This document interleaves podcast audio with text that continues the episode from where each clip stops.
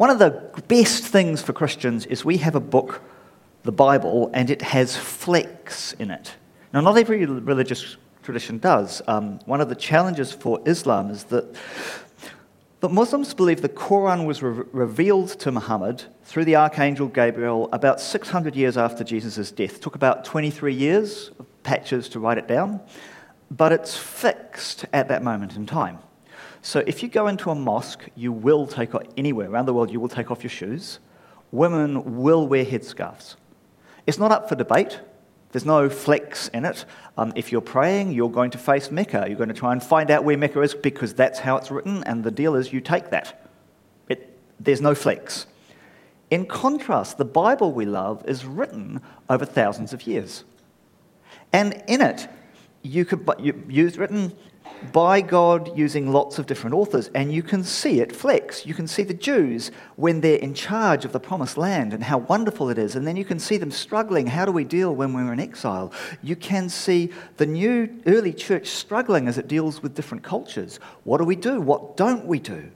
You can see them contextualizing culture and deciding how do we deal with this. So in Acts chapter 15, in Romans chapter 14, which you have in front of you, um, in uh, the whole book of Galatians. They're just, how does this work? And so, just as a classic example, in 1 Corinthians, which I haven't given you, 1 Corinthians 13, it says, Judge for yourselves. Is it proper for a woman to pray to God with her head uncovered? Well, I put it to you that we have judged for ourselves and decided, yep, it's fine. Yep. There's flex in the Bible. It's designed so that uh, which is really helpful when you cross cultures because if you're going to cross cultures, there's going to be flex. And good missionaries have to learn. In fact, remember, disciple means learner. You have to learn how am I going to deal with this? So I was thinking, how do we deal with this? What we're going to do is I'm going to tell you a kid's story. It's been modified. Um, it's, uh, um, and then talk just a tiny bit. We're going to read a little bit of Romans 14, and then we're going to have communion together. That's what we're doing, and then we're going to have a time of singing. This is today's service.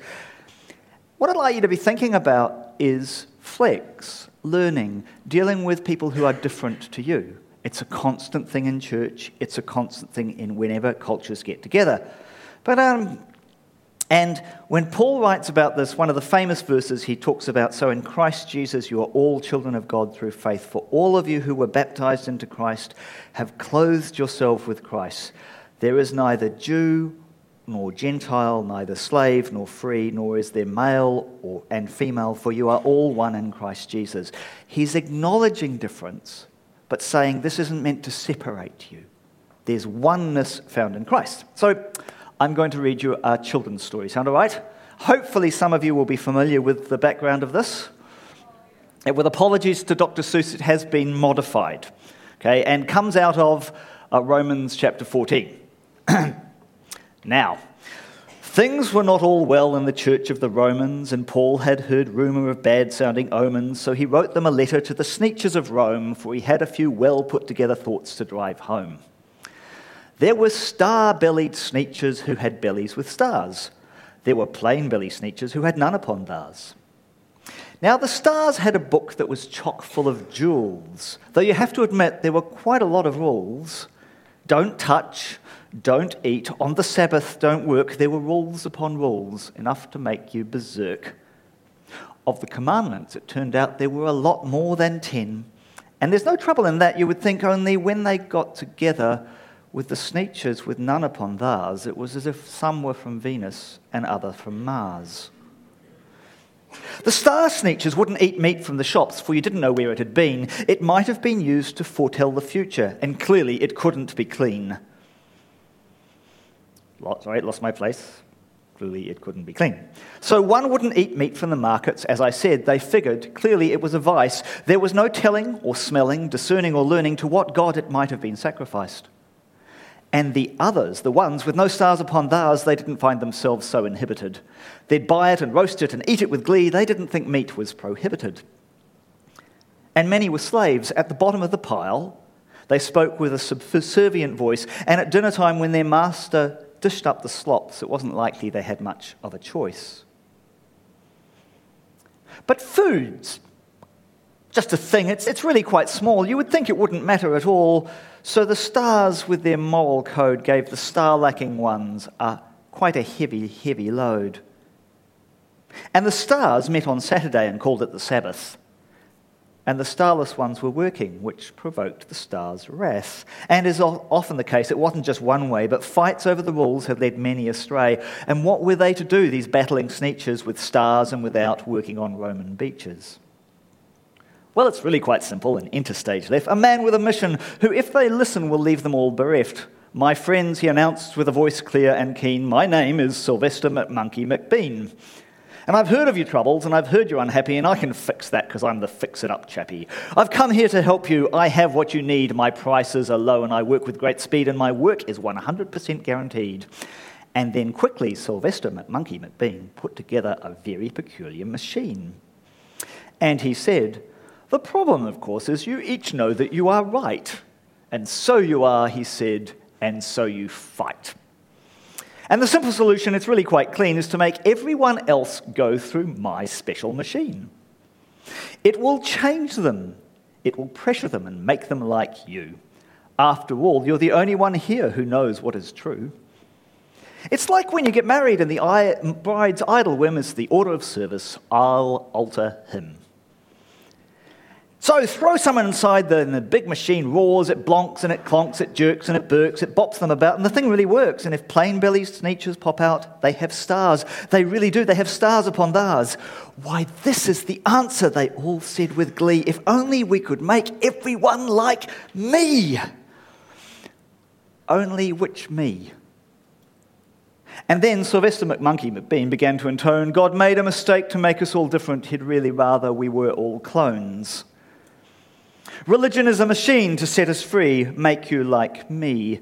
The only problem is to decide which me we should be. And can you imagine the battle that ensued with everyone determined that everyone else should change? It really was mad. The arguments, the clashes, the backbiting, it was quite bad.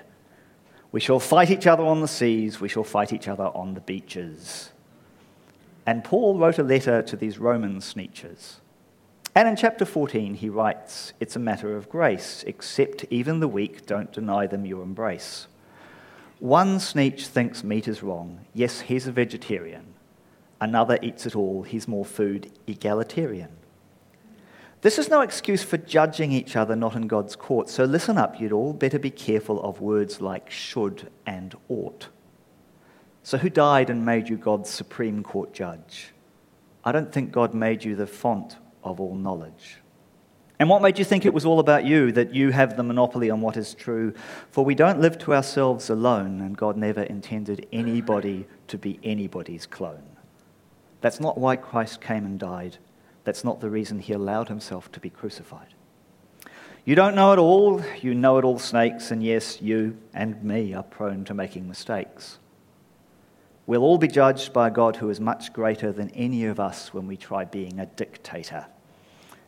Our job is not to pass judgment and add additional rules, and when we do, well, we're just fools. Turns out the truth is, I'm pleased to announce, that there's more than a little element of nuance. Paul says nothing of itself is unclean, even cauliflower and broccoli and red kidney beans. But Paul says it's not just about you as the great truth seeker. He wants us to consider our brother and our sisters who are weaker. Food, he says, isn't something worth causing someone to stumble, so get over ourselves and learn to be humble. Accept one another. Not one of us is truly clean, and don't you dare, not ever, force someone else through this machine. This isn't the way that our great God above brings change. It's not pressure from outside, but love from within. That is how God seeks to rearrange. And you and I are works in progress, and we need to hear the voice from our old grandfather Sneetch, Eh, lad, all folk are queer. Paul's prescription for us is not the rules police, but that each of us works to do what leads to peace. And that's the Sneetch's story. And it takes no engineer to know that our story is about how we live right here. And just in case this rhyming has made this too mysterious, let's put rhymes aside and get a little serious. we fight about our differences, but they're a gift. And we don't tend to notice, we take things for granted about how things should be. And it's not that anything goes, but when Paul writes, you can see in Romans 14, he's trying not to say, yes, you can do this, or no, you can do that. He's trying to say, look, there's more than that. Consider your relationships together. And so when we're looking, talking about mission, there's always that how do you deal with difference? Is it possible they have something you don't? And are learning not just about their culture, but also about ours. And what kind of things do we fight about? Well, in church, we fight about doctrine sometimes, theology, ideology. Sometimes it's cultural habits, smoking or drinking. Sexuality, churches love to fight about sexuality. It's kind of ironic. The first followers of Jesus were known for being, for being learners. That's why they were called disciples, right? And in today's world, when people think of churches, do they think that we're learners? Or do they think we're closed minded? Somehow or another, we've lost this. We fight because we think we're right. So I wanted to briefly give you an example. I think I'll have to click before it starts. Um, if you jumped in a plane and visited a bunch of churches in worship, have a look at these. See if you like them. I've asked the question underneath, is it right? Which is cheeky because I don't think you, it's the right question. But just reflect on these different kinds of worship.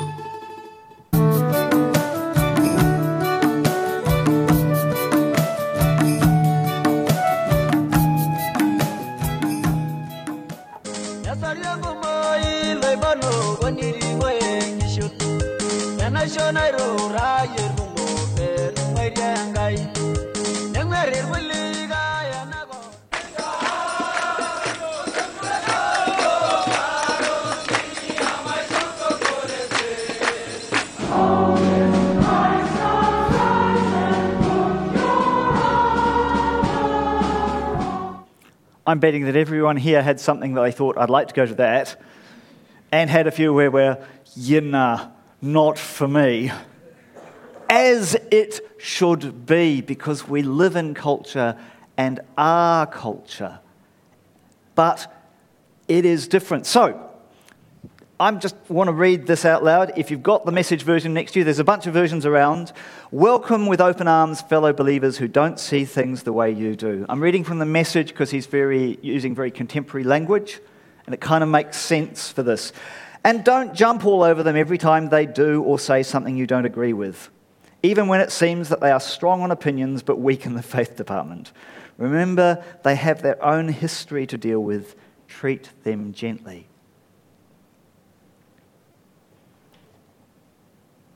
For instance, a person who's been around for a while might be well convinced he can eat anything on the table, while another from a different background may, might assume that all Christians should be vegetarians and eat accordingly.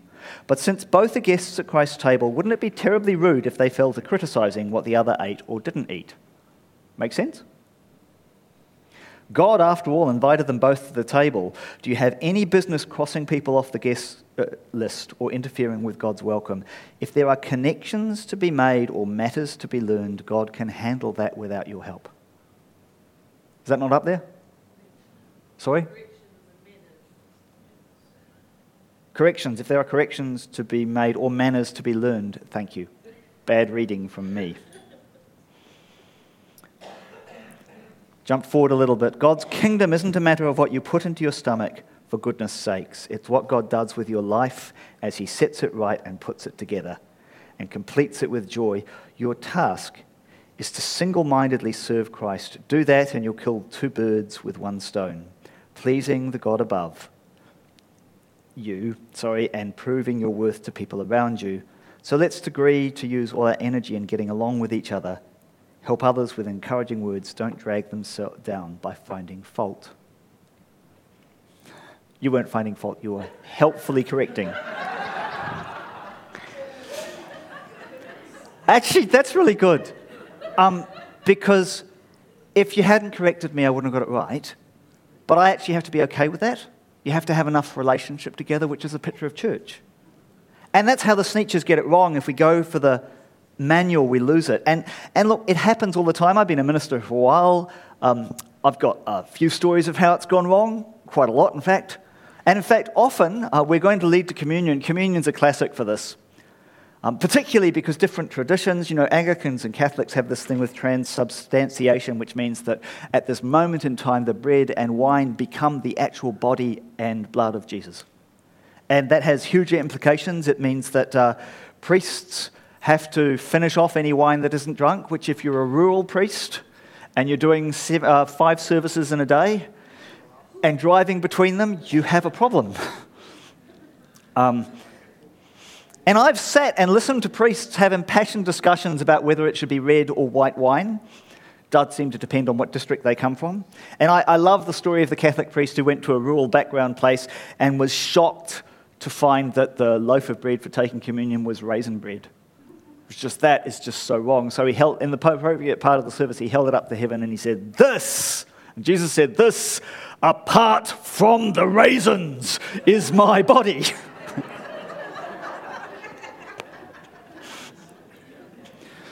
There are, uh, uh, look, there's lots of stories about how communion uh, embodies culture. In the church I was in in Invercargill, the story was told. They used to have the elders sit up on these special chairs. Did we have a, those special chairs? You know, for the elders? We did? Yep.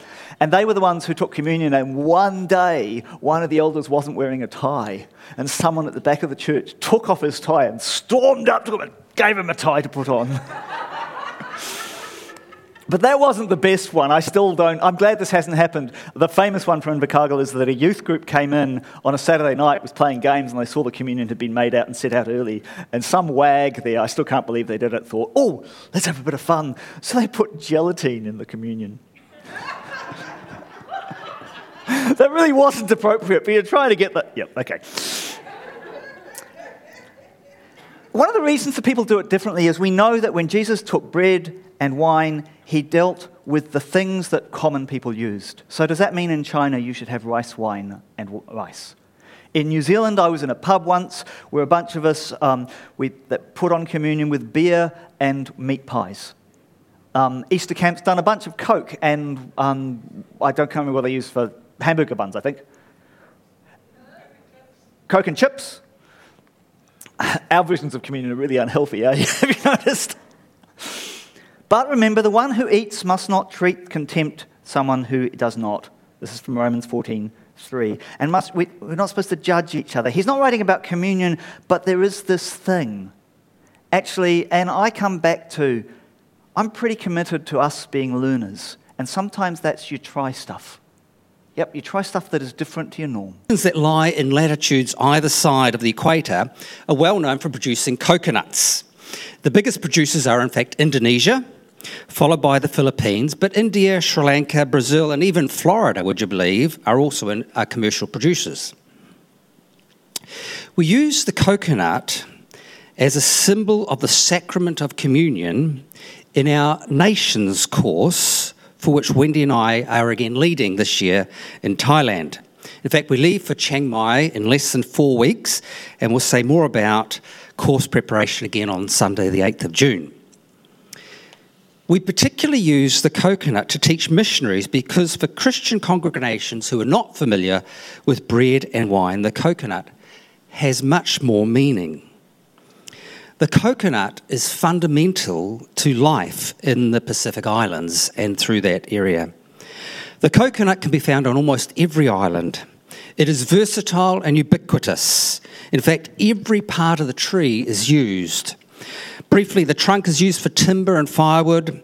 Uh, every, um, the leaves are used for mats, fishing nets, and starting fires. The husk is used for making ropes.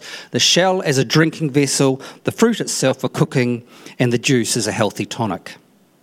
The coconut has been used widely in Pacific nations in three ways to help in an understanding of God. Number one, the life cycle of the coconut, the fact that it falls to the ground and is discarded and dies, then eventually grows into a tree, into new life, to produce fruit that satisfies the people's hunger and thirst